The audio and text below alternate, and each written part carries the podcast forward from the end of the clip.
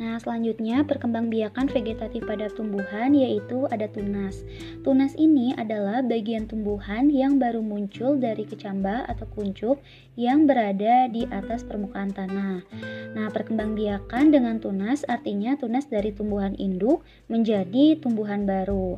Untuk contoh perkembangbiakan dengan tunas yaitu eh, pisang yaitu tunas pohon pisang tumbuh dari pangkal induknya. Tunas tumbuh menjadi pohon pisang yang baru. Jarak tunas-tunas baru e, berdekatan dengan induknya sehingga membentuk rumpun pohon pisang. Nah, untuk contoh lainnya yaitu ada tebu dan juga ada bambu.